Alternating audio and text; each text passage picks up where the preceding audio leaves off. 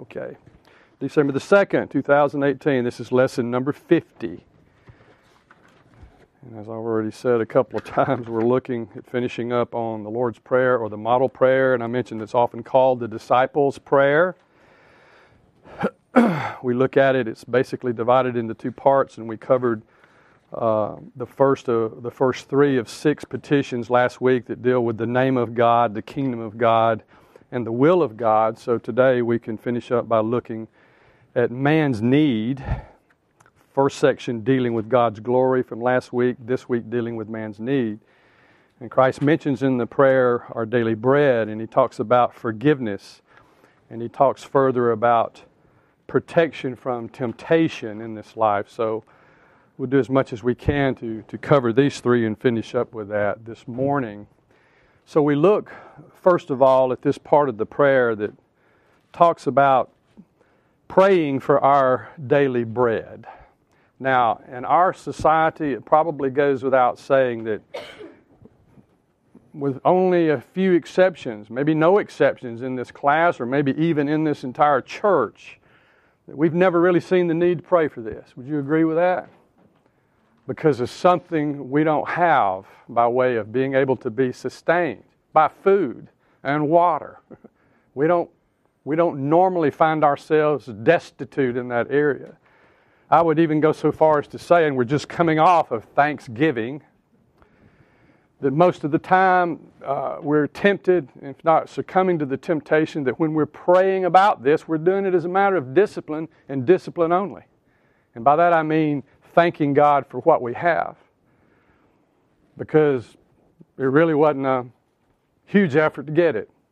That God has supplied us. That's a huge thing when you stop and look at it and you look at it uh, from a worldly view. And by that I mean, you know, considering people throughout the world who don't have that advantage, who don't know, quite frankly, where their next meal is coming from. Our prayers are more along the line of, Lord, help me lose weight, okay? Or help me not to commit one of the seven deadly sins and become a glutton. Uh, that would be more common, I think, about our prayers regarding food. But this really goes beyond that. What Christ is bringing forth here, uh, and it's not that he's just using food as an example here, uh, but in a way he is.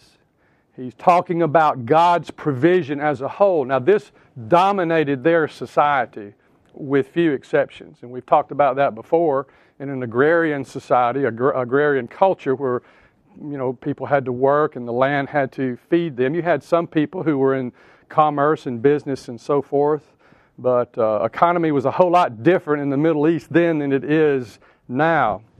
Obviously, there were no Publix, there were no Krogers, okay?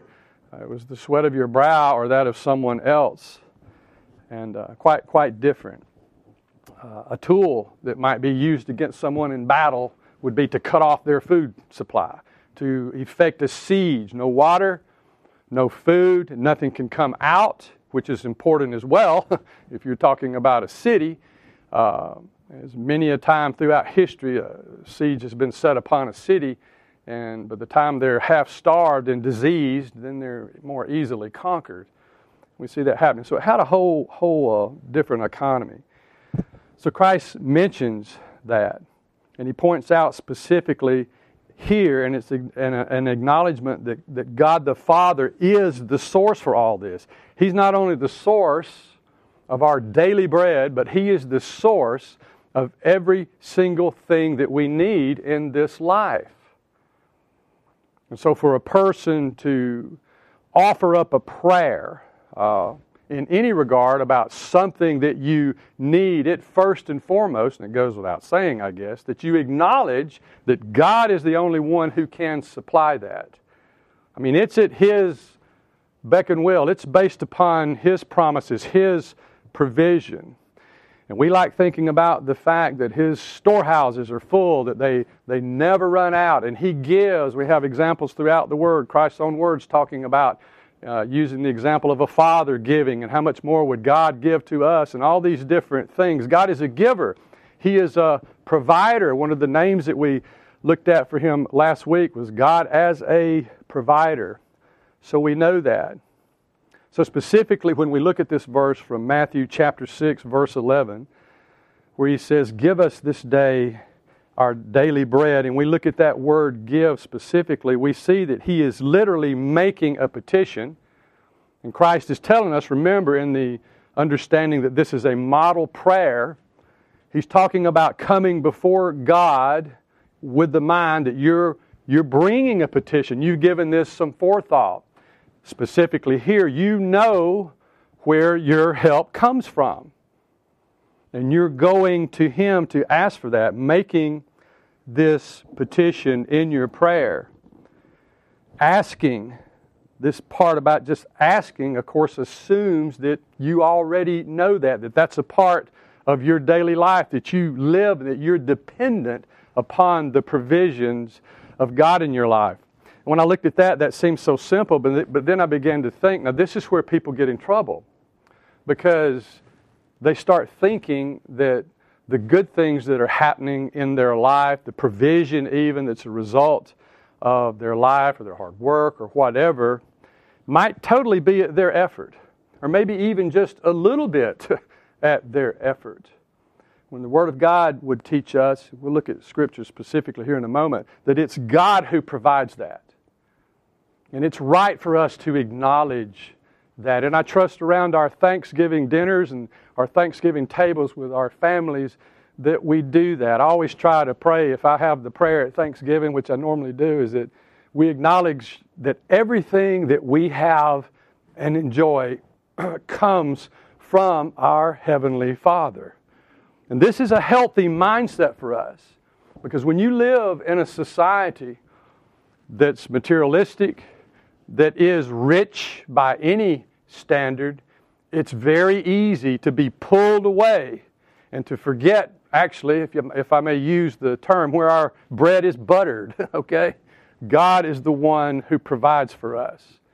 And it's spiritually healthy for us to continue to, re, to remember that. Even the, the use of the word us here speaks of those who belong to God. That's the context here that Christ is bringing forth. It refers to those who continually seek Him because it's to that group of people that the promises are made. So, what a privilege we have in serving God and depending upon Him. The verse that I alluded to was from James chapter 1 verse 17 which says every good thing and every perfect gift given, everything that's given to us, comes from above, coming down from the Father of lights, with whom there is no variation or shifting shadow. And James takes a moment to do just what I'm trying to do here this morning to expound upon where our provisions come from. Because this is healthy to our understanding, because we all have needs, right? And even when things are good, even when things are productive, even greater need can be placed upon us, particularly as we try to minister to other people and provide resources to other people in our life. James says it refers to every good thing, every appropriate, every righteous thing that comes into our life, God's perfection and inclusiveness is demonstrated here. It is literally the act of giving, everything, and God is our example in that.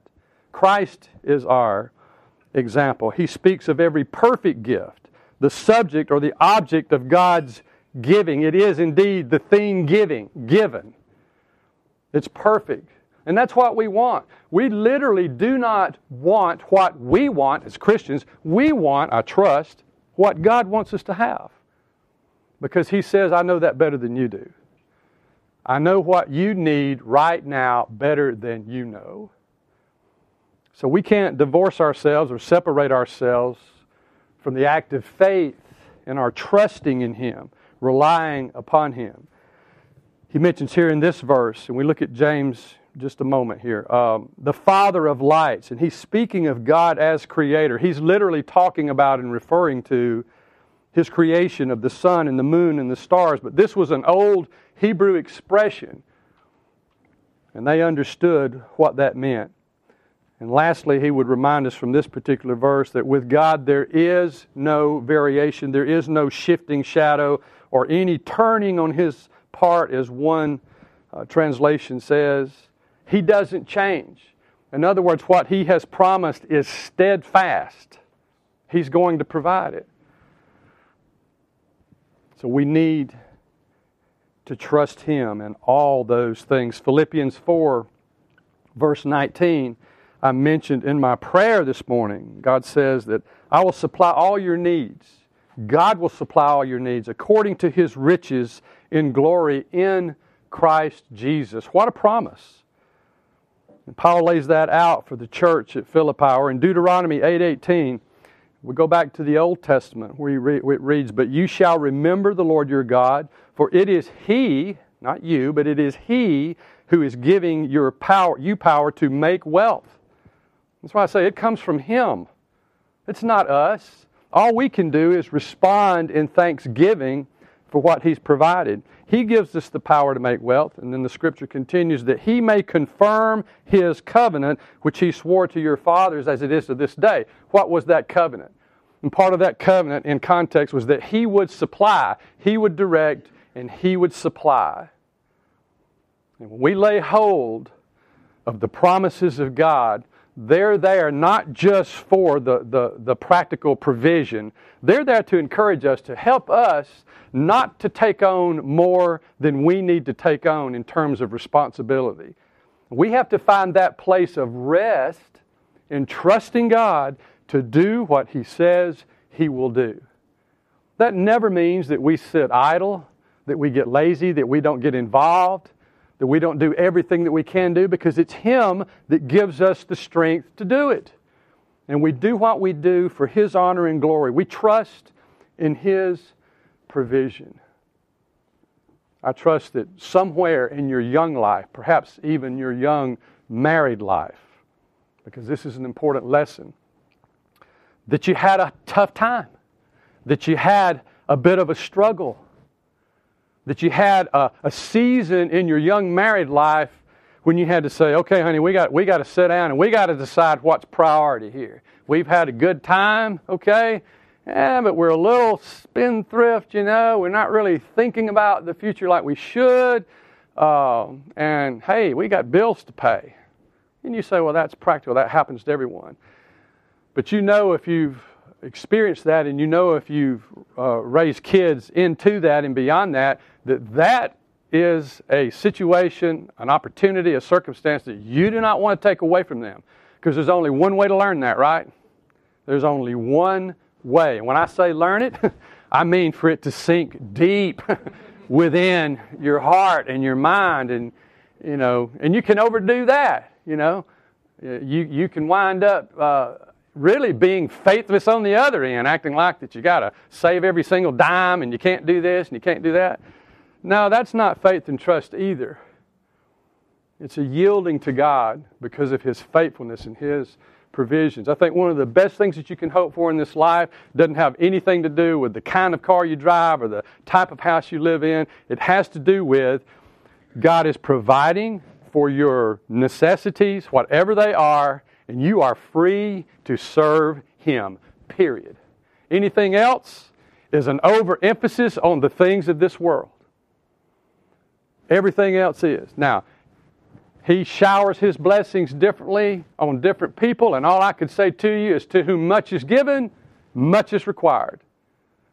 Because you can rest assured that this life is temporary, and the trappings of our materialistic society are temporary. It's more about what God has provided. In fact, he says plainly if you got a roof over your head and you got clothes on your back and you got food to eat, what is our spiritual position? He says. You should be content with that. You should be content with that. And if something is missing in that regard, then we go before Him. Lord, show me. Am I thinking rightly? Am I doing rightly? Am I doing all I can do? Am I responsive to your voice? And God will answer that prayer. That's His economy. Well, not only does God the Father provide the bread, and I have to add this, but Christ Himself is our bread, is He not? He is the bread of life. That's why later on in this chapter, when we get to verse 33, He'll tell us to seek first, first. We talked about priorities. Seek first the kingdom of God and his righteousness, and all these things will be added unto you. Now, we'll finish up with verse 15 today, I trust. So, from 15 to 33, we're going to look at all those things because he's going to finish up and give us that particular insight about putting Christ first and trusting him in all things. The, the word is, is just filled, really, with uh, scriptures ab- about this issue of work and responsibility and everything. Second Thessalonians 3.10 would tell us, and I'll just paraphrase these, that if you don't work, you don't eat. No work, no eating. Plain. I can understand that. He says if you, um, uh, oh yeah, uh, Proverbs 16.26, and I was, had, have you read over this or was just unaware of this verse, Proverbs 16.26, where he says that basically you'll work when you get hungry. That's what he says. if you get hungry enough, you'll go to work. And he's saying so, look ahead and know what you need to do and respond. Proverbs 16 26. And then, of course, persons in 1 Timothy 5 8, he says, a person who will not work is worse than an unbeliever. Because what's the message there? It says that that person is unaware, unresponsive to the provision of God. And God is our provider. Psalms 37 25. David says, I've been young and now I'm old, and yet I've not seen the righteous forsaken or his descendants begging bread.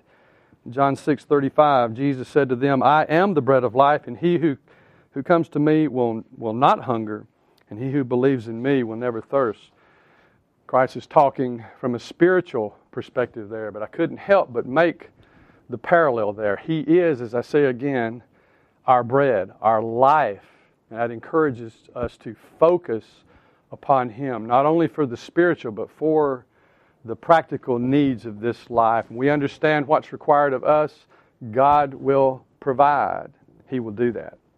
So let's move to verse 12 in this sixth chapter here where he says, and he moves to a, the topic of forgiveness, and he says to forgive us our debts.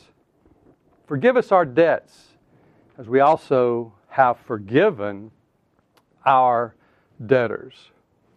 You get the impression, and I don't know how long it took for Christ to talk about this or teach this. Uh, most commentators understand he probably did this more than once at different locations. Don't know how long he dwelled on this, but it seems that these, these, these uh, six examples here, or petitions as we say, they're just fired at the listeners. Now he moves from this issue of being thankful for the necessities of life to focus upon the issue of forgiveness, forgiving us our debts, and he adds, as we have forgiven our debtors. So obviously you can see here there's a lot to cover.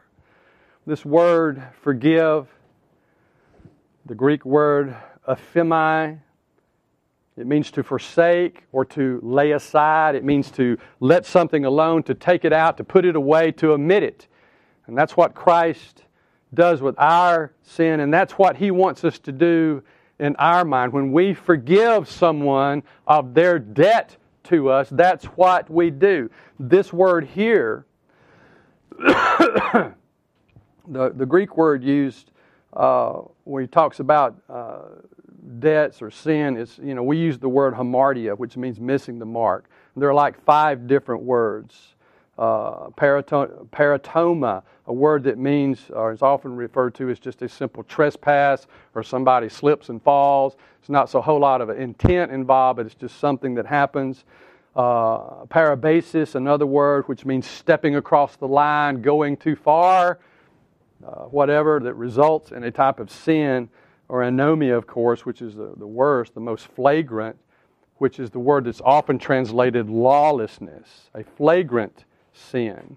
And it's associated with literally a direct, a known rebellion. Hey, I know this is wrong, I know this is sinful, but I'm going to do it anyway because it's what I want to do. And Here he uses this word, which just simply uh, talks about, uh, it's really a word that means sin in general. I guess is the best way to say it. It was a more common word. And he says, and this is the important part, he adds, and forgiving us our debts, but he adds here, as also we have forgiven our debtors. And this is very, very specific language in the original language, and it focuses on the fact that the person has forgiven, that they will forgive, that it is their, if you would say, their, their natural response. I'm talking about natural in the spirit. They, this is what that person will do. It's an assumption, it's, and it's a simple word here, a phrase that indicates that, that this is to be expected on the part of those who follow Christ. This is going to follow. You will be one who forgives. So there's a danger, is there not? When we have, God help us, we have an unforgiving spirit. That's a problem. Because Christ here says, whoa, this is, this is so basic. This is something that is a natural outflow because you belong to me, right? And that's why we can spend most of the rest of our time talking about forgiveness. Because we all have sin. And we all, as believers, as true believers, we have acknowledged that sin. We know the cost. We know the damage. We know the difficulties that follow sin in our life. Sin that has not been addressed. Sins that we are running from that we're not confessing. God help us, that we're actually embracing. Dangerous. So we mentioned four things. Sin, op- sin separates man from God in relationship or fellowship or both, right? That's what it does. And Isaiah would remind us of that in chapter 59, verse 2, when he says, But your iniquities, have made a separation between you and your God, and your sins have hidden his face from you so that he does not hear. And that word iniquities in the Hebrew, avon or avon as it's pronounced, it means a fault. It means some kind of mischief. And he's talking here really about what we might consider a lower level, a more general area of sin. So it means any sin has the potential, any unconfessed sin, and does separate us from God. And you say, well, how can I, as a believer, be separated from God? We have a relationship. He is my Heavenly Father, and that can't be messed with. With the understanding here, and it's even better in the New Testament, it talks about not relationship, but fellowship.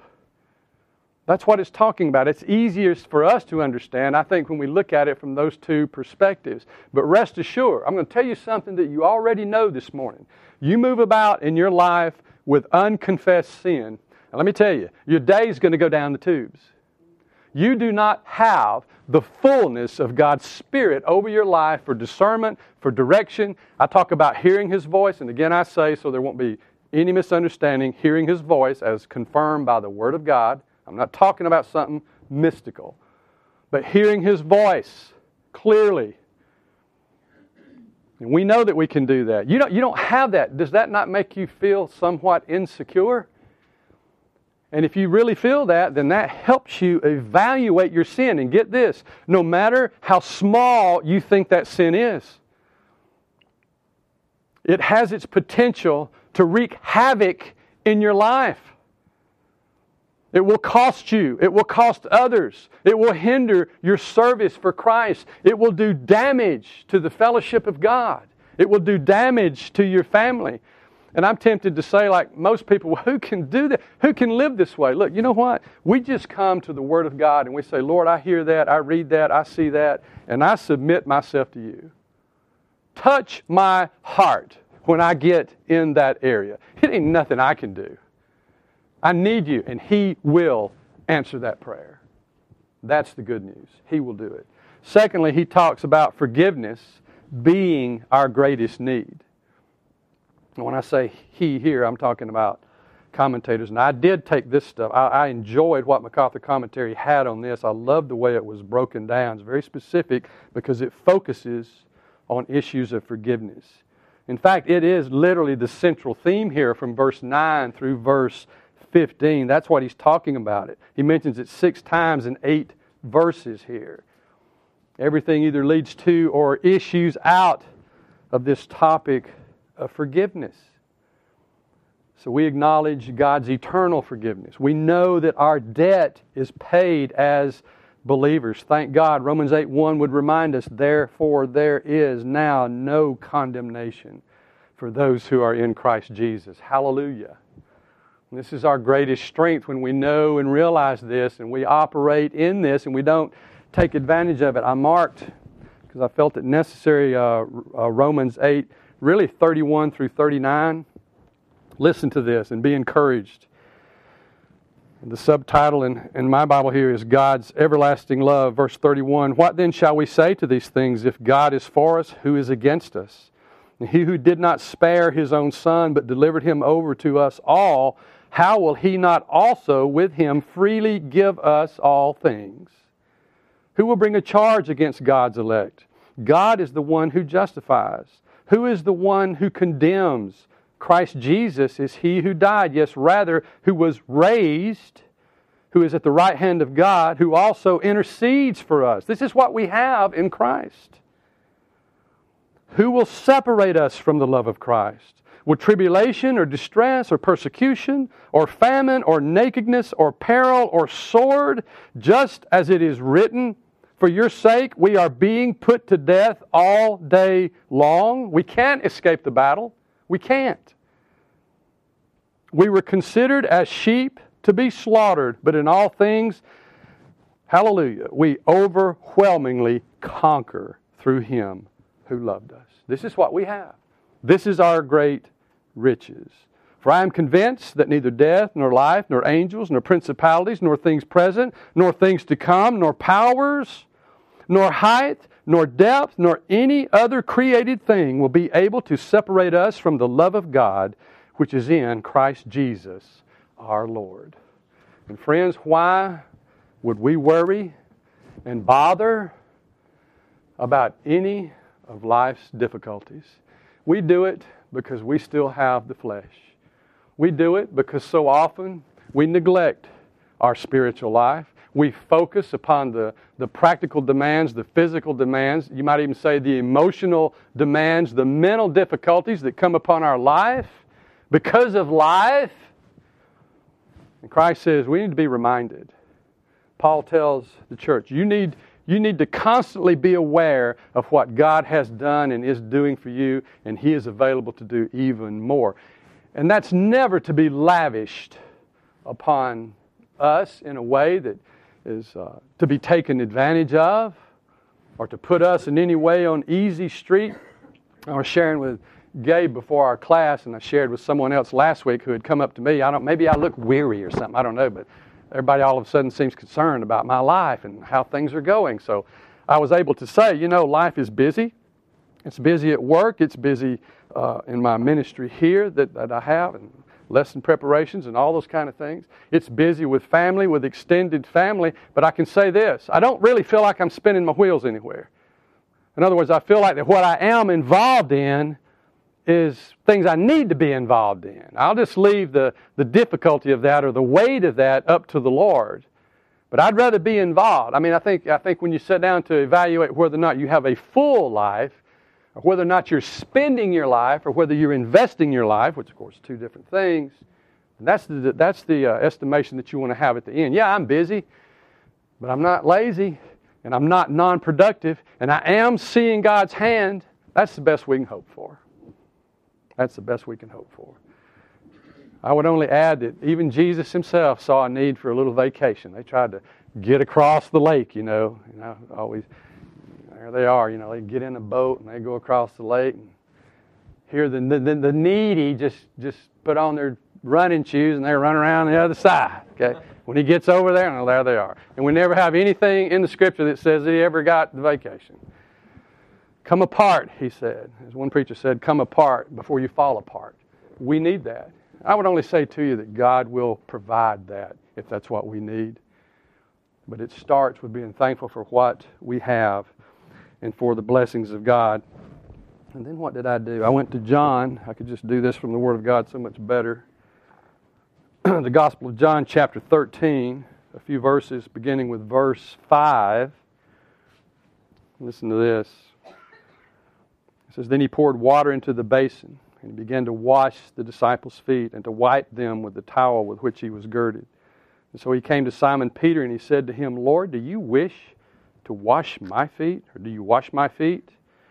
Jesus answered and said to him, What do you not realize now, but you will understand hereafter? Peter said to him, Never shall you wash my feet, Jesus. And Jesus answered him, If I do not wash you, you have no part with me. Ah, new information for Simon Peter. So Simon Peter said to him, Lord, then wash not only my feet, but also my hands and my head. Right? He's the one who came to Christ after the miracle. He said, Lord, I'm a sinful man. Thank God Peter never lost that. Simon Peter said to him, Lord, wash all of me. In verse 10, Jesus said to him, He who has bathed needs only to wash his feet, but is completely clean.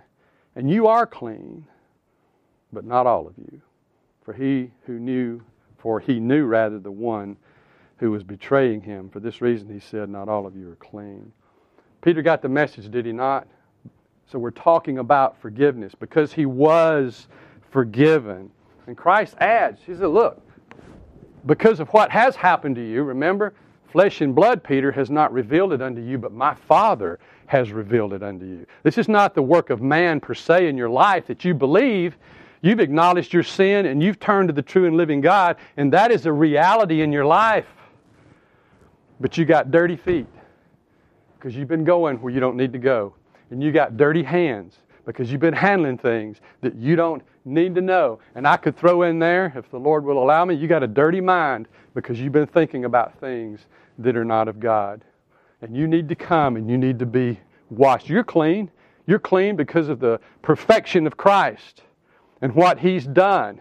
But it's not just about that relationship, it's about fellowship. And it's about strength, spiritual strength in your life.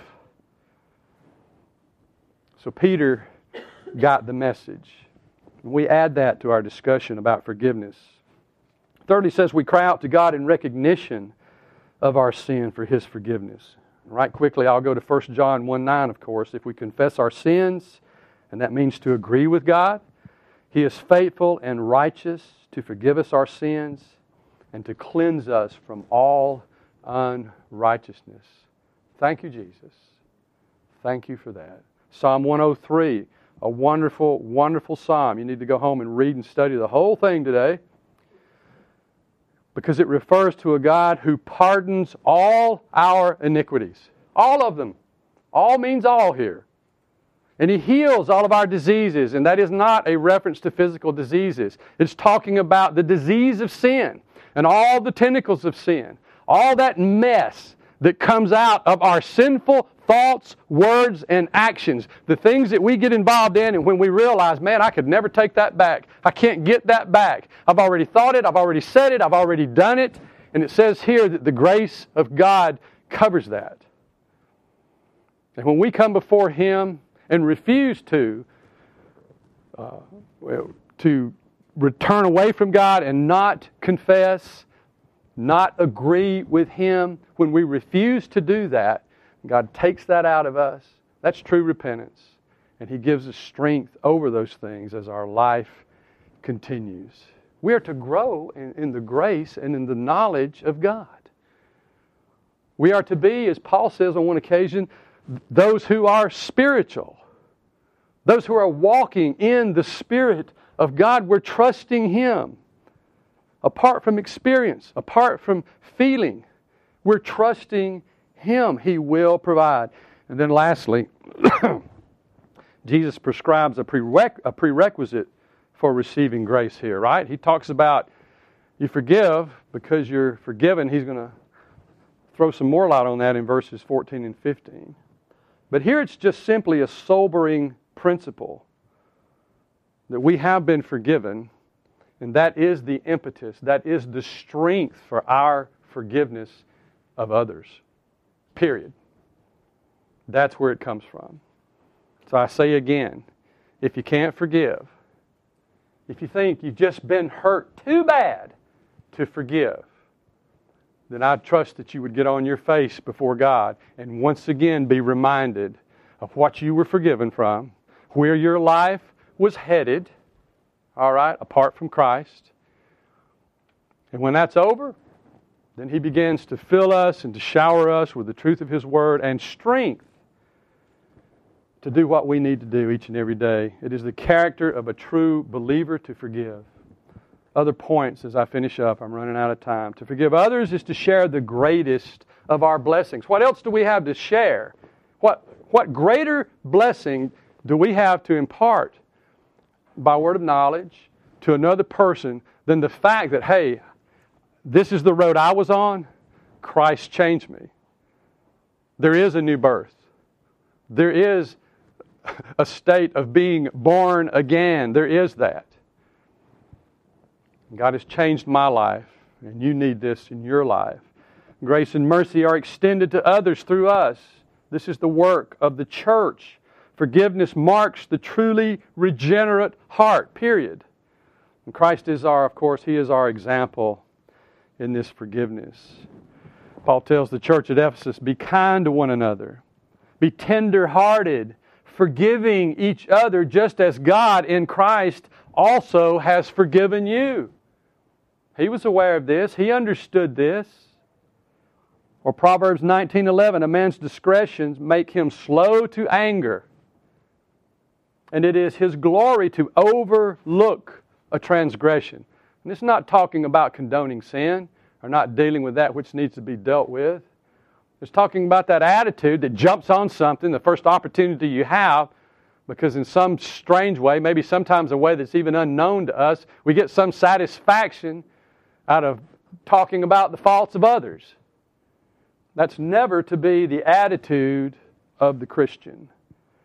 No.